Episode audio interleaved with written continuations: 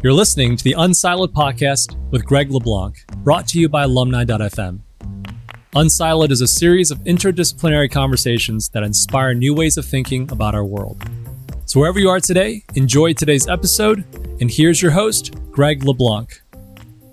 Welcome to Unsiloed. This is Greg LeBlanc, and I'm here with Frederick Kaufman, who is a professor of English and journalism at the City University of New York, otherwise known as CUNY, and is also the author of a couple wonderful books. Most recently, this one called The Money Plot A History of Currency's Power to Enchant, Control, and Manipulate.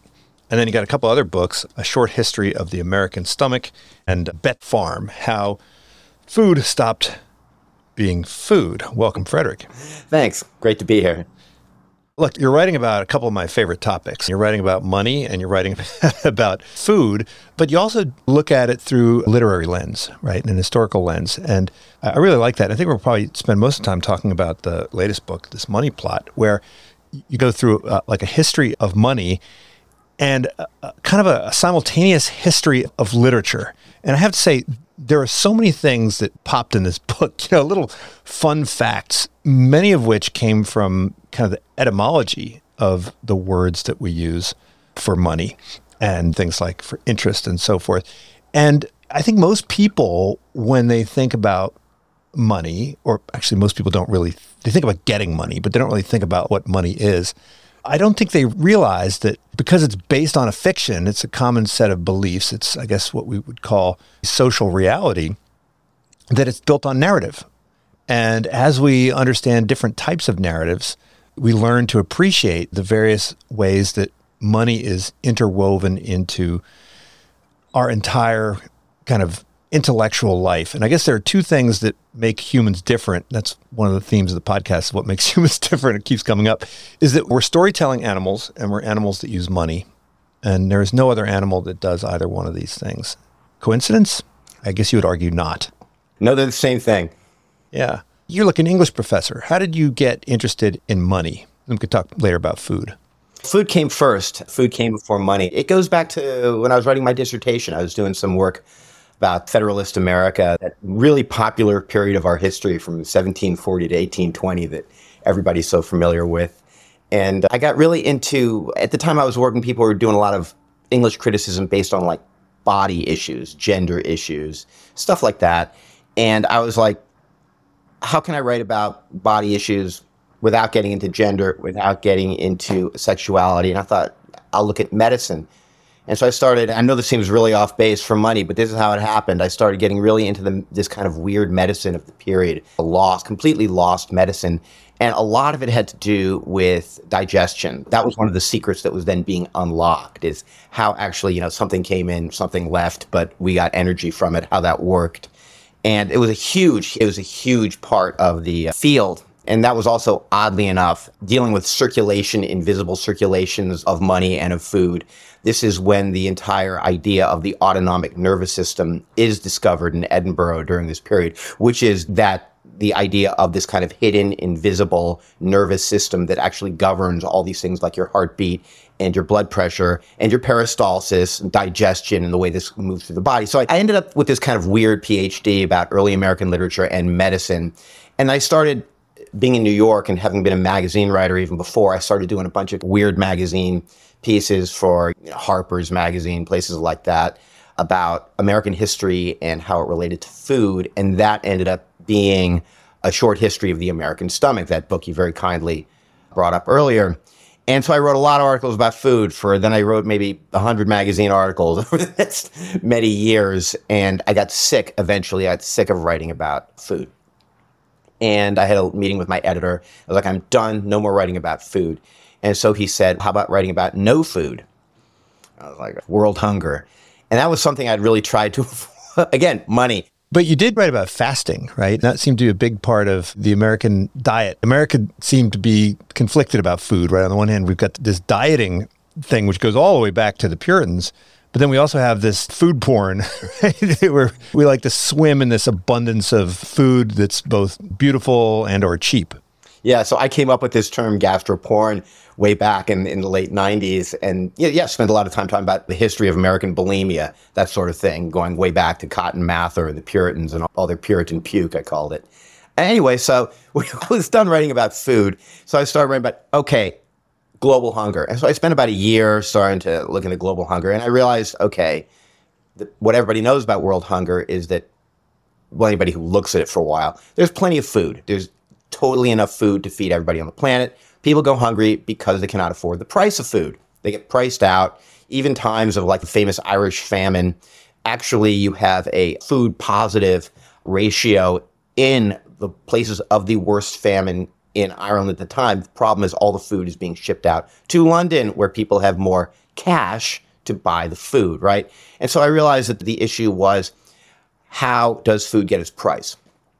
And this is not something that most people write about or most people think about, like how does a sack of grain get its price, right? And so I started really looking into that.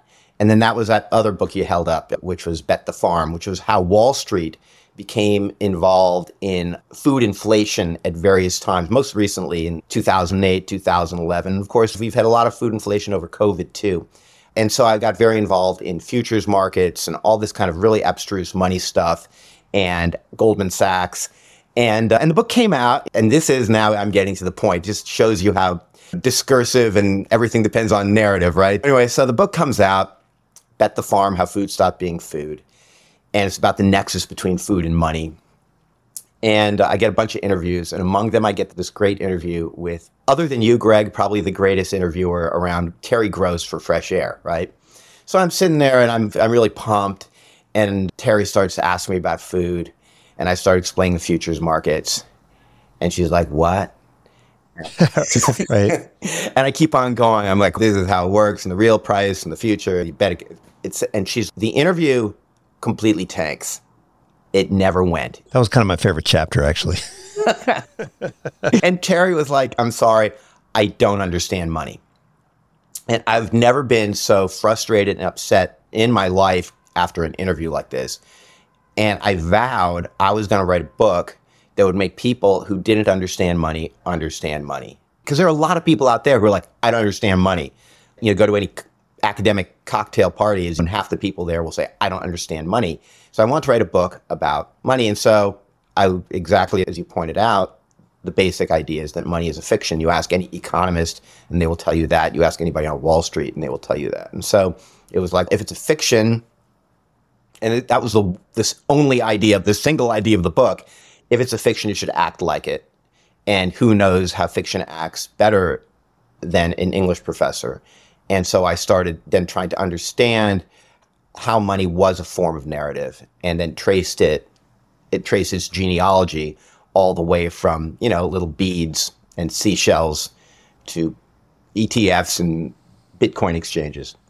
I think you're absolutely right. I've been at not just cocktail parties with ordinary people, but I've been at dinner parties with employees of the International Monetary Fund who don't know what money is, right? Good for them, yeah. Right? And in some ways I think economists are they're not really well suited to understand money because their models require oftentimes that they use a level of abstraction that guts it of all of the compelling characteristics. Now, in order to understand this book, you talk about metaphor, you talk about synecdoche, you talk about allegory, you talk about tropes, you reference all of the tools that one uses to tell stories, right? And as an English professor, you can't read a book without noticing these different ways of telling a story. And so I do think that as an English professor, you can kind of see things that an economist is going to miss.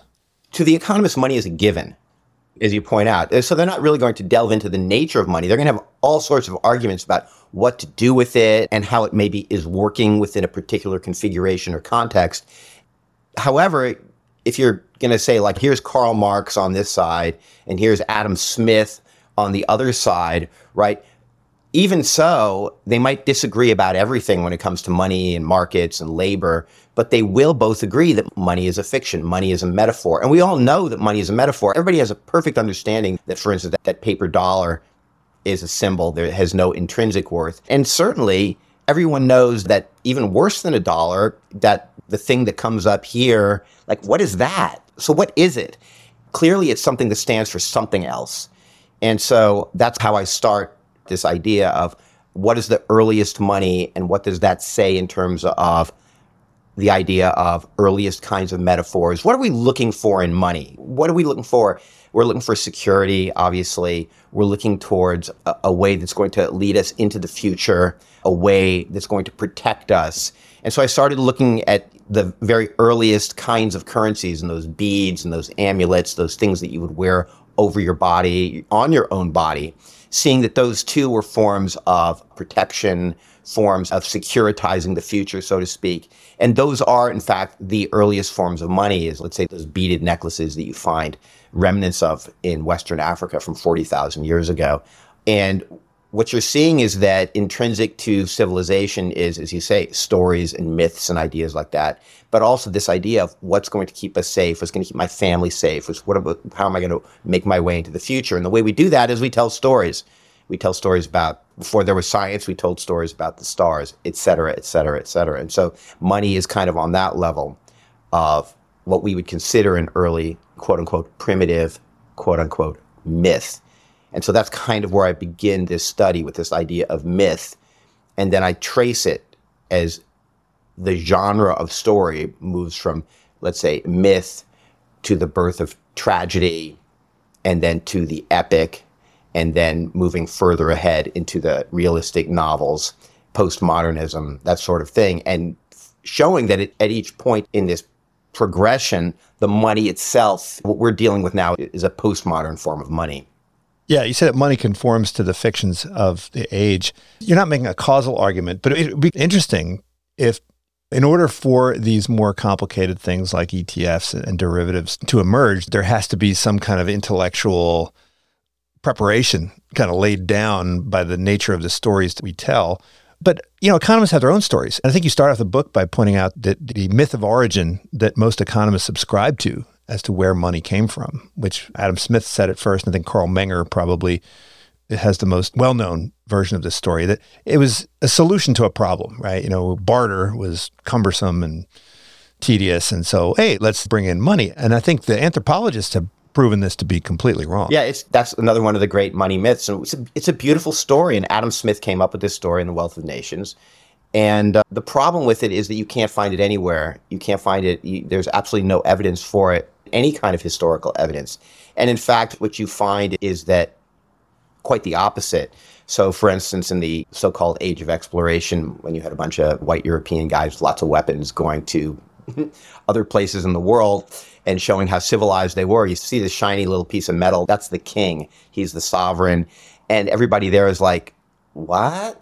And so they explain a little bit more in detail. And they're like, oh, yeah, we got that too. We got that too. They, it's, in other words, the more primitive you are, it's still there. Their money system is either a huge stone or it's a livestock or it's a grain or it's a shell. The cowrie shell was the snail shell was probably the longest reserve currency in the history of the world.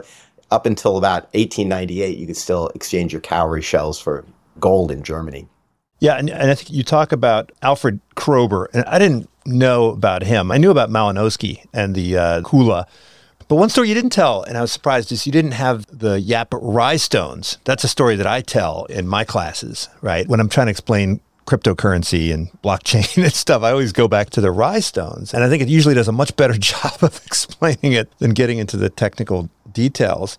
And so, this idea, the Kula, of all these people investing enormous resources going around and swapping tokens for other tokens, seems really bizarre from the outside. But I think people who descended on 21st century America would see a lot of our practices as somewhat bizarre. Oh my God. I, I, well, absolutely. I mean, you're absolutely right about crypto, which is it's very hard to explain crypto if we can't talk about stories, because of course, you know what a crypto is a story. You know what's and what's a Bitcoin? Well, it's a Satoshi.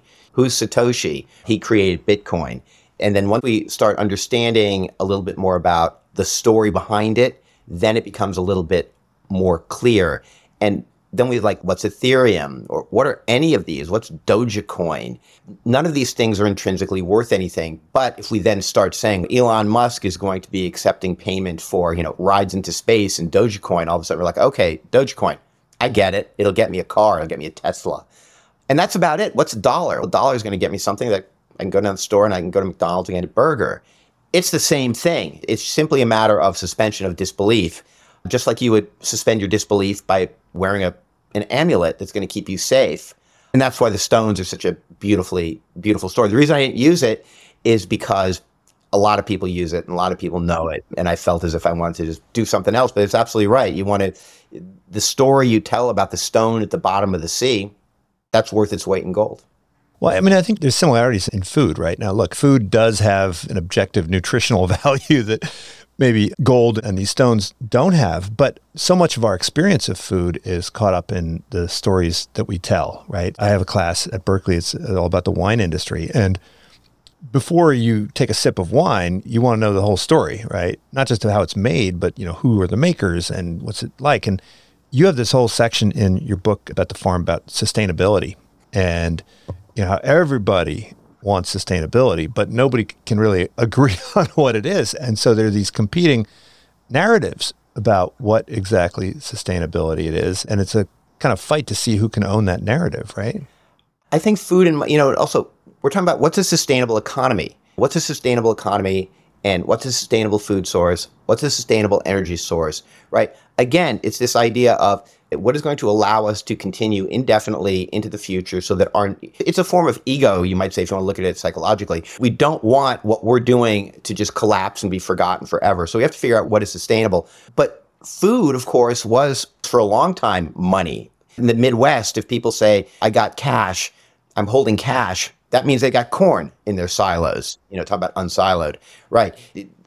Money is food. And so i spend a lot of time in the book talking about domestication and the idea of taking something which is outside your realm, like a wild boar, and then figuring out how to domesticate it, how to own that, how to then enclose your farm, how to create that as property, how to then start choosing which pig shall live, which pig shall die. And then same thing for cows, which ones are going to then work and I'm going to harness them and I'm going to make them go back and forth for me across the fields seeds are money, cows are money, pigs are money. And it's the exact same thing structurally. And I know this kind of is going to, I think the difficulty of the book is that to the English language structural theorist, is very similar to what you do in terms of harnessing words and harnessing metaphors and harnessing plots and characters to the narrative of what you're trying to say. It's very similar structurally. And so you have a different kind of narrative. You have a different kind of story that's told by the quote unquote hunter and gatherer as opposed to the quote unquote farmer. You have a whole different narrative of creation, of destruction, of what is different kind of heroes come up in those different times. And that's because you have a different kind of value system based on this metaphor, whole different array of metaphors that are of value to you. And so all of these things are switching very slowly over time. And I, and now, like I say, we're living in a time of alienation, in a time of indexification, in a time when everything that we're experiencing, even this interview, as you pointed out very early, is one step away. We're not in the same room. We're not in the same place. We are having a derivative interview, and everybody accepts this as well, it's a podcast. It's real. To really to understand that we're living in a postmodern age when everything is one step more artificial than it was before. And this is, of course, how Wall Street today, I mean, forget about Bitcoin, forget about cryptos, which are actually a very small part of the industry. This is how Wall Street makes its living is through derivative trades and through understanding metaphors upon metaphors. And they are in my estimation, better poets than anybody out there today. I say the guy who's trading in derivatives, the guy who's an option trader, the guy who's using the Black Scholes theorem to price options really understands the ethereal realm of the sublime better than any other poet out there. Yeah, I did a previous interview where we talked about how when the Black Scholes theorem was created, then the prices all converged around the prices predicted by the theory. So there was this sort of feedback loop. And I think that we're shaped by our stories, right? We shape the stories, they shape us, and there's this feedback loop. But there's we're still kind of living in an agricultural era to some degree in that our terms for money are agricultural, right? And there's this one literary term that I had not encountered before or hadn't thought about, which is uh, catachresis, right? the reason I laugh is because my girlfriend, bless her heart, she's lovely and, and she's divorced from a hedge fund guy. She knows money. And she just gives me just constant hell. She's just like, yeah, your book about catachresis, Fred, catachresis. She, even, she, she won't even call it by the name of the book. She just calls it, oh, that one, catachresis. Yeah, catachresis is violent naming. The classic example is the leg of a table. The table doesn't really have legs, doesn't really have legs, but you call it a leg. And so this is kind of a form of violently harnessing something ethereal like a word to something real. And so I spend a lot of time with that. Uh, and, and maybe this is because my girlfriend's annoyed by it, is with trophy wives. How the institution of marriage has been locked in with the institution of money. And fortunately, unfortunately, I don't really know because I certainly wasn't there, but I imagine the more I looked into it that the first thing to ever actually take that place of money was probably a woman. That that was the first thing that once men took control of the society, I think a big part of it was transforming women into a form of monetary value. And that's unsettling and that's deep and unfortunate. But you can see, obviously, I don't have to underscore the ramifications of that or how we see that taking place. Well, money and cattle, right? So the English word trope comes from the same origin as trophy, right? Yeah, that which is left behind on the battlefield after one side wins are the trophies. And so you hold them and then they stand for your, again, your security, your excellence, your prestige. In other words, it's money. It's money in the bank. And if you look in the ancient Greek stories, they're always giving those trophies from battle. If you beat somebody in battle, that has to be the payment is you get their trophies. And of course, that gives you tremendous prestige. Along with the slave wife. Hecuba, there you go. A couple other things. I had to dust off my ancient Greek, but the telos means not just purpose, but right, isn't it payment of debt? And was it like mas is a word? It means interest and offspring. And I think that's an easier one to understand, right? You buy the cow and the cow reproduces. There were other ones. That's my favorite, finance which yeah. itself, you know, the etymology of it comes from at the end of the book, fin, F I N. And so finance and that word finance, and a lot of modern finance actually comes from the medieval period because that's when all of a sudden in not only in Asia but in middle of Europe, all of a sudden we're seeing this unbelievable globalism of trade, right? And with it becomes this proliferation of metaphors of money and all of a sudden we start to account and count and we have modern finance and the idea of finance and here's you talked about catachresis my favorite term of the book is anagogy which is this idea of understanding meaning through the end and through the ends. And so with finance in other words how do we understand money? We understand money through due date through settlement date. In other words, how does a price of grain get its actual price?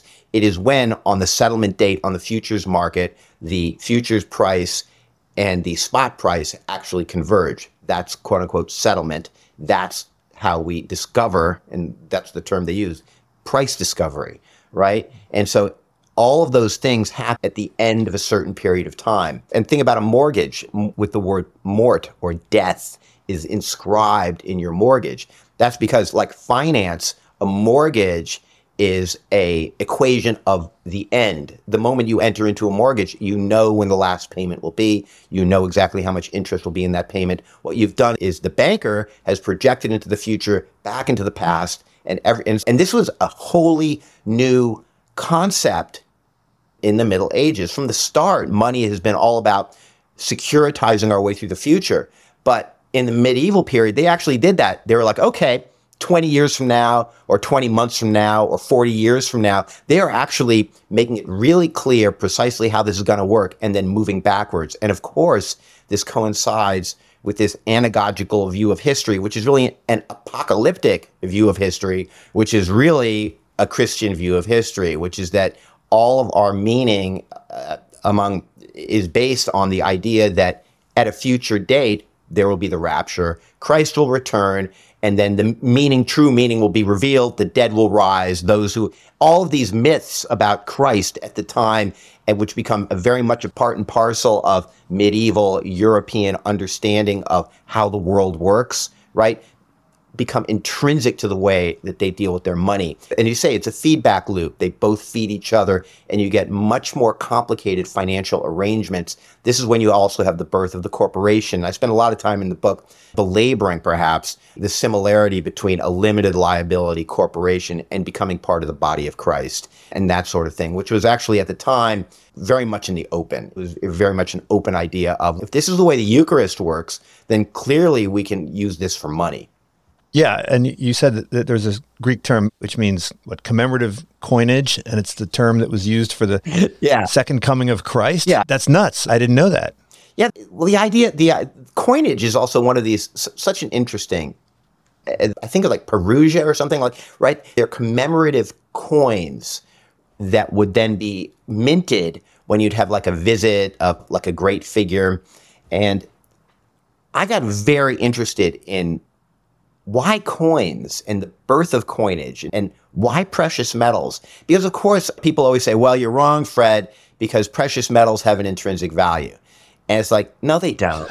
no, they don't. No, they don't. no, they don't. And the idea of why were these kind of ancient shaman, why were so many of them involved in metallurgy? When they were heating it and they were purifying it, and then all of a sudden you have silver, all of a sudden you have gold, bronze.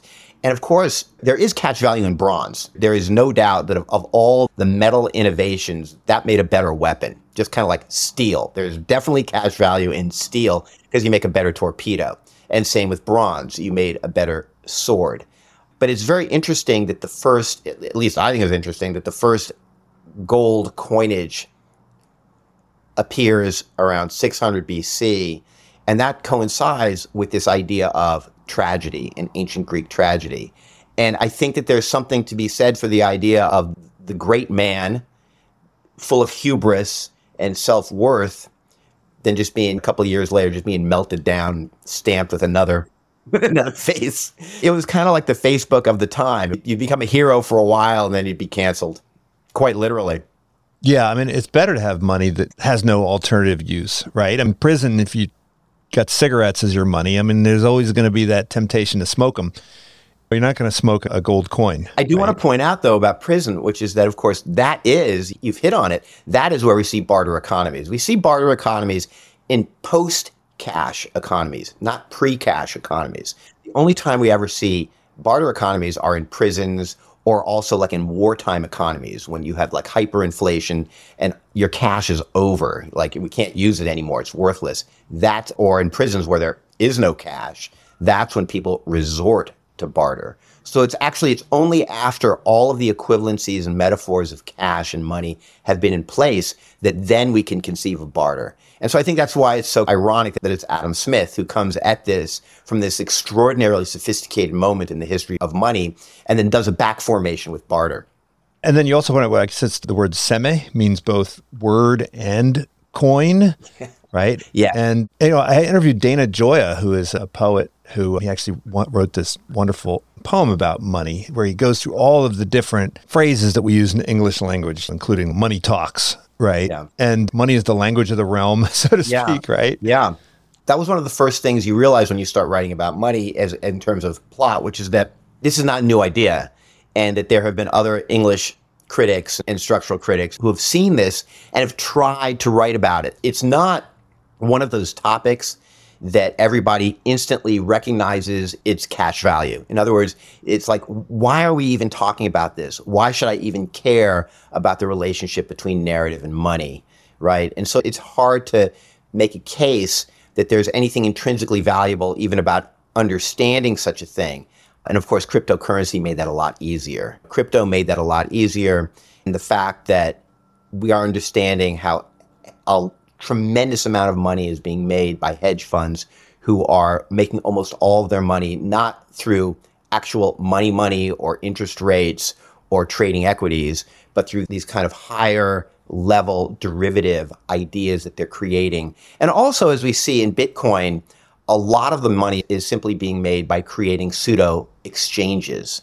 So, in other words, once you create, in, in fact, there's just a there's a suit I was just reading about before we got we started this podcast. There have been a lot of lawsuits against Bitcoin and crypto exchanges because they're not following the SEC rules for securities. And then there's a debate: what is a crypto? Is it a security? Is it a commodity. But I think all that is a little bit to the right or to the left of what's essential about this, which is that the real way to make money is to own the exchange. So that no matter what kind of trade is being made, you get a little sliver of your silver off each one of them. So, how does that then relate to this idea of the story? Well, a character has, has meaning only within the narrative. Words only have meaning within the narrative. So once you create the narrative, that's actually where the money is. The money actually, quite literally today, and what people are fighting over and suing each other over is who can own those crypto exchanges, how they can own those crypto exchanges, because that's the frontier right now. That's what's the cutting edge idea. If we can own, like, if we can own, and this goes back, the weird thing about it, it's, it's again, it's unsettling it's kind of like the whole idea of, of women being money. This idea of making money through governing the rules of the exchange. The classic story of that is the viceroy of Ouidah, which is this slave trading capital in Western Africa. And the idea is that, again, unfortunately, people, human flesh has been money for tens of thousands of years. And you have traders Arabic traders, Asian traders, and then you have commodity, mostly African bodies. And then you have buyers, mostly Europeans, who are then going to sell this commodity to the Americas, right? And they all meet from all these different surroundings, all these different backgrounds, and all these different laws, and all these different currencies. They all meet in this one district, right? And within that district, all the laws are different. And that's where the money is made. So, in other words, once you can establish the context for trading and establishing this is our currency, that's where the money is. And that's precisely similar to establishing any narrative. Once we establish the grounds of a narrative, a Christian narrative, for instance, right? Then we understand our basis for meaning. The same thing here. Once we understand that commodity narrative, that's where we make money. Having other people believe it. Yeah, no, I think a lot of people who participate in the kind of crypto world, Bitcoin universe, they are attracted to it because they think that it is this very decentralized, democratic community that can more or less decide collectively which way the narrative is going. But there are the, the high priests who, who can more or less dictate how that narrative goes. But I have a bigger question, which is I think most people would say that finance has become more complex over the last couple millennia, right? And if you look at sort of the number of assets in our economy and divide it by the net worth of our economy, right, you get a very high ratio. You know, you have CDOs and CDOs squared. You have the notional principal of the uh, swaps market is whatever, 900 trillion dollars. So you have this massive financial, complex financial infrastructure sitting on relatively small base. But is the technology of narrative, has it also gotten more complex since the ancient times or is there like a constant level of narrative complex? In some ways if you think about the narratives they may be even more complex in around the campfire than they are now. I think narrative has been shattered to a great extent. I think that's part of our crisis of narrative is a humanitarian crisis. So i was saying earlier about disorientation and alienation I think it's the same sort of thing that we see in terms of income inequality in, in, society at large which is on the one hand, right? It's almost on the one hand, absolutely has no notion of what is on the other hand at all. They can't even speak to each other at this point in terms of income inequality. I think the same thing goes for narrative, so that I think a lot of people have a perception of, let's say, what is the narrative of what's going on right now? And then there are two people who disagree it's kind of like it, you know, we just said our Passover Seder. It's like the four kinds of children. What are the questions they ask? And the two kinds of people are dis- who disagree are A, the people who have no idea what narrative is anymore. In other words, this the whole structure has collapsed in terms of the Snapchatification and the TikTokification of how younger people are really experiencing narrative, which I would even say is a non narrative. So you can't even understand what that is. The two sides can't talk to each other. And also, what, you're, what we're seeing is this basic contesting of what is the narrative anyway. Because what we're seeing is increasingly a crisis of what can we all agree on is the truth. Because as we all know, you bandy about the term conspiracy theorist, right? The idea is simply that what you think is the truth is not at all what is really going on. There's a whole other counter narrative, alt narrative, parallel narrative that is going on at the exact same time. And so what you think is actually going on is not. And so all of those, all of those things have brought, I think, the idea of narrative to a real crisis. I think the technology has brought it to a crisis. I think deconstruction and postmodernism has brought narrative to a crisis. And I think we can, and I think we can just see it collapsing around us politically and culturally. And so I think at this point, the technologies of money, right, which are also in many ways meta and post narrative and alt and parallel universe, right, like in terms of what we're talking about, these Bitcoin exchanges. It works for money, it works for the symbols more than it works for the people.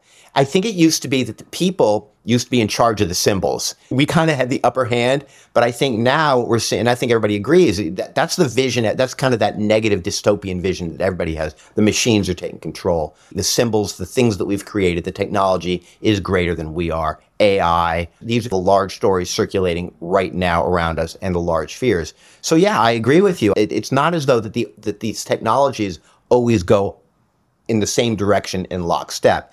And I think that's part of the problem right now. And that's probably what even leads me to write a book like this. I'm probably even unaware of the cultural forms that are making somebody say, wait a second, the narrative has been destroyed. For instance, it's clear if you go back about 10 years, you look at people who are saying the narrative of the dollar is over.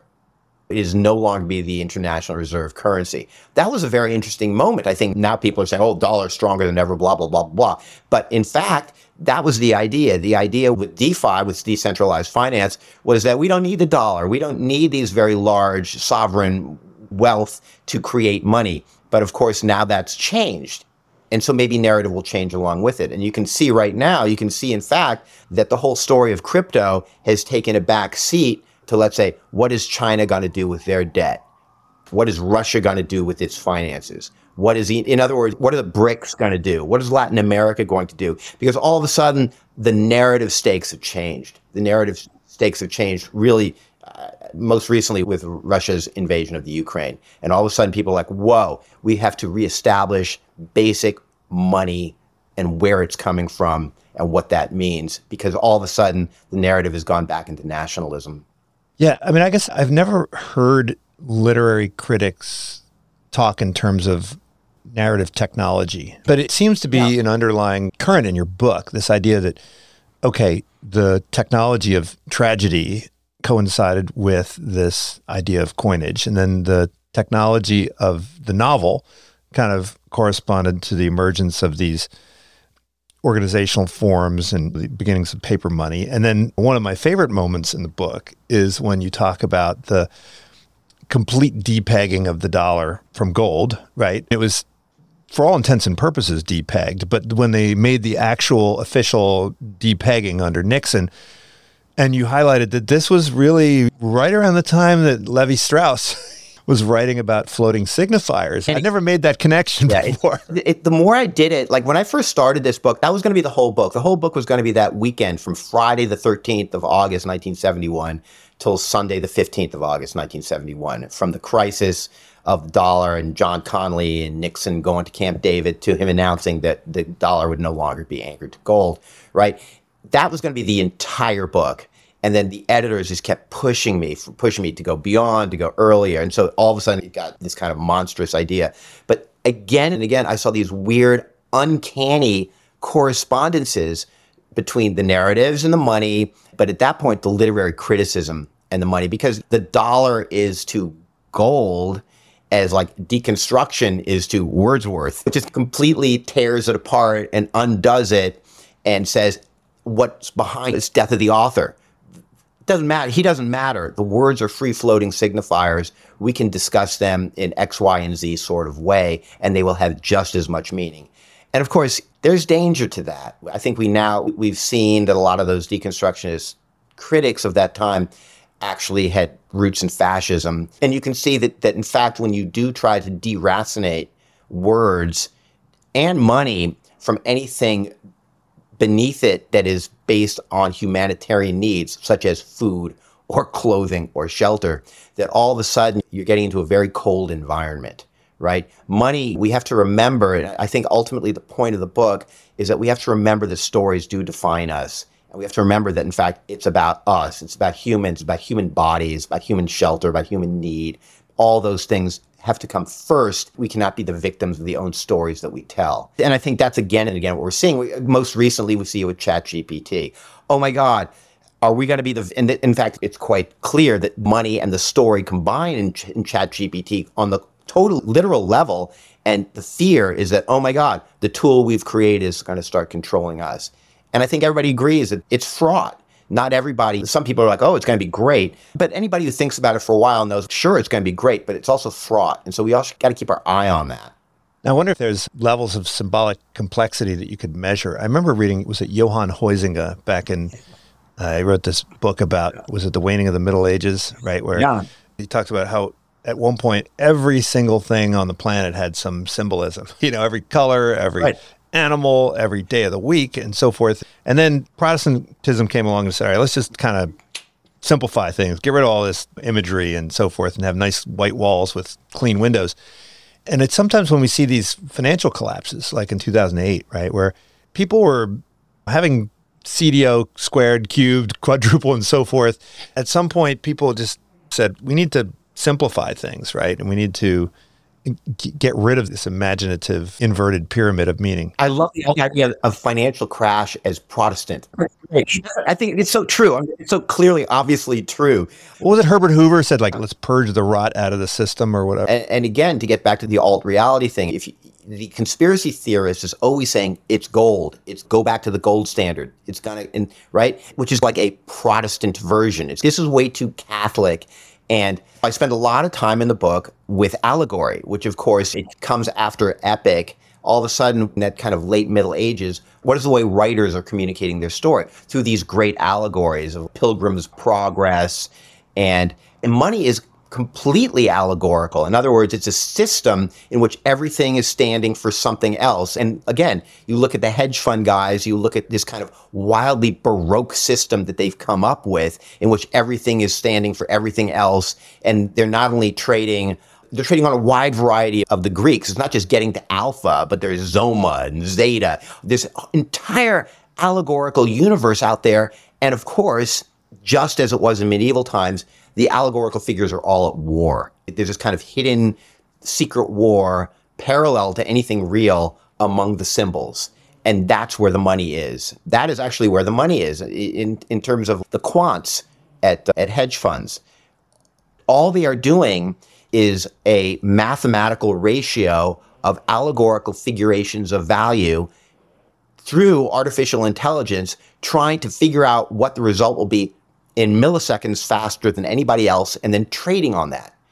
There's a tremendous amount of money in understanding that allegorical universe. The problem is, of course, that allegorical universe has nothing to do with you and me, or really with anybody else or human needs.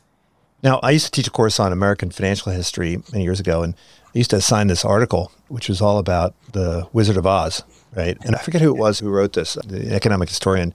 Yeah. And when I read that, I was like, I cannot believe that, you know, I was raised on the story of Wizard of Oz, and I had absolutely no idea that Oz was the ounce of gold and the yellow brick road, and William Jennings Bryan makes an appearance, and McKinley is the wizard. And I think yeah. the author, Frank oh. Baum, wound up just running with the story and forgetting about the allegory, but the whole motivation behind that and the whole cross of gold speech by William Jennings Bryan, just incredibly powerful way of shaping people's understanding of what was happening with the monetary system. Yeah, that's one of the more fascinating little incidents is the money allegory allegory of the Wizard of Oz. And the more you look at it, it's, oh my God, that's so obvious. The yellow brick road And I just think that there is, at that point, there was, I guess it's the scarecrow is the farm interest, right? The, and then the tin man is the urban mechanistic interest in terms of the economy. And that those are the ones that are all getting screwed by the, yellow brick road and the wizard who's going to get us off the gold standard and is going to screw everybody. But I think that that fear of the banker and that fear of that person who's working on that next level of allegory, that that really has been a constant in American history. And of course, it the, the earlier form of it is you know the bank wars of 1828 and 1830. Yeah, Nicholas Biddle was an aspiring novelist or something. Yeah, so that's the other thing that comes up is that all of these early bankers who were involved in these bank wars and Jackson and the second bank in the United States, and Nicholas Biddle is the head of them from Philadelphia. He was a literary editor. All these guys who are early bankers are eh, Alexander Hamilton is kind of prime example, are extraordinary writers, extraordinary literary figures. Biddle was the editor of the Port Folio, which was then, it's like the New Yorker at the time. Washington Irving used to write for them. All the cool people used to write for the Port Folio. And he was the editor at a very young age. He was this kind of brilliant literary figure who, who then was like, we'll just, we'll make him head of the bank. And so 200 years ago, there was a much stronger sense that people who understood the complexities of literature certainly were able to understand banking. And so I do think at that point, in terms of technology, I think the technology of literature and writing and storytelling and narrative was in some ways ahead of the technology of money, right around the creation of the dollar in 1792, 1780, when Hamilton is first fitting together the, this complex of debt that created the dollar. So, yeah. Now, where you where I I got a little lost It was towards the end when you're talking about index funds and you're talking about this thing called deictics. So I was wondering if you could maybe clarify that for me. And then you talked a bit about kind of the Russian structuralists and how they were related to this. The part about Brownian motion and random walks, that to me was, it's clearly a story. It's a story that, that we tell in all of our advanced uh, finance classes. Yeah. And when people are like, what the heck's a random walk? And you say, well, just imagine like a drunken man walking down the street or whatever. And, and it's like, okay, now I get it. Yeah, right. So the Brownian motion and the random walk and all that stuff that works very well in terms of narrative, right? As you point out, it's a fairly straightforward idea. I got very interested in kind of your you're saying earlier, like where is most of the money? Where's the money actually sitting? And a tremendous amount of that money is actually sitting in index funds. It moved actually from equities into the index funds. And of course, the index funds is, is an example of what I was saying earlier, which is that it's not really a thing like we imagine it what an index is, is in some ways like entering another stock exchange. You're entering another environment in which you're not really owning those stocks. You're owning something that's reflecting those stocks. So you're always one step away from them. And so there's a tremendous amount of money that has flowed into these highly derivatives of derivative of derivatives. And that's where a lot of the money is sitting right now. And so I started thinking about the index. And it's kind of what you were saying about the money is really complicated. What happened to the story? And maybe it's overly clever on my part. Maybe I'm trying too hard. But what I'm trying to say at the end of the book is that the story ended and now there's the index. And I think that there's a whole theory of the relationship of the index to the text, right? How does one relate to the other? And that I and the, and I think we've entered this age of the index where it's a completely other way of understanding narrative progression. It's completely other. Like you can't really, like by reading the index of a book, you have a completely different understanding than by reading the book. But I think that's where we are now. I think we've reached the index point. I don't know what comes after. I don't know, but I think it's going to be with us for a while. I think that when we're talking about investing, for instance, just on the pure money level, we say we're investing in an index fund of the dollar's strength versus European currencies based on this kind of security in which there is a transfer of value. And it's like, what? What kind of an, there, there are thousands of these index funds. They wildly outnumber the number of equities. It's like, what am I investing in? What is it? And the truth is, they can't really tell you. What you're investing in is mirrors upon mirrors. I don't think it's bad. I'm not one of these guys who will say that's obviously we just need to invest in gold.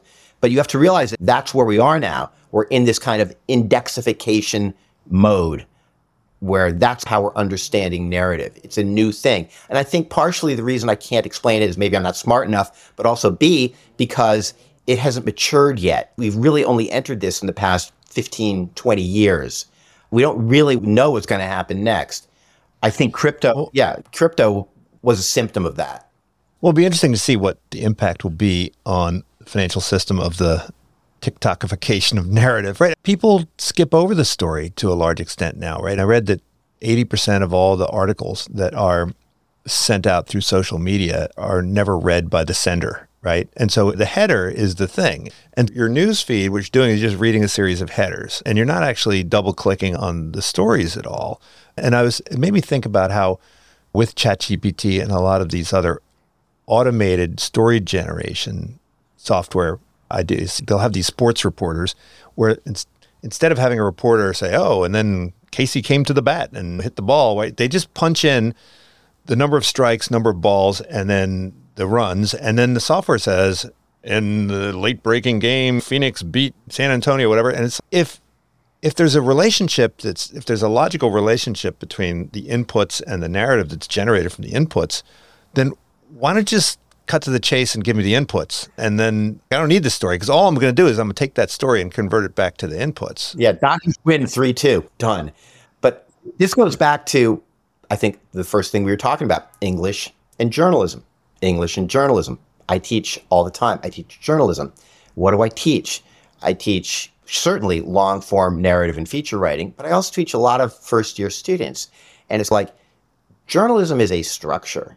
And this is exactly what has to go into the lead. This is what comes next. Then you need this quote. Then you need more detail. Then you need to add the research. Then you need the secondary source quote. So actually, what we're seeing is journalism itself, as you point out, is becoming much more mechanical.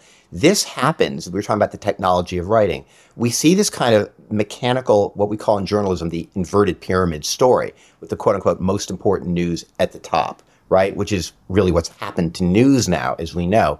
We see this occurring after, well, actually, during the Civil War because of the telegraph.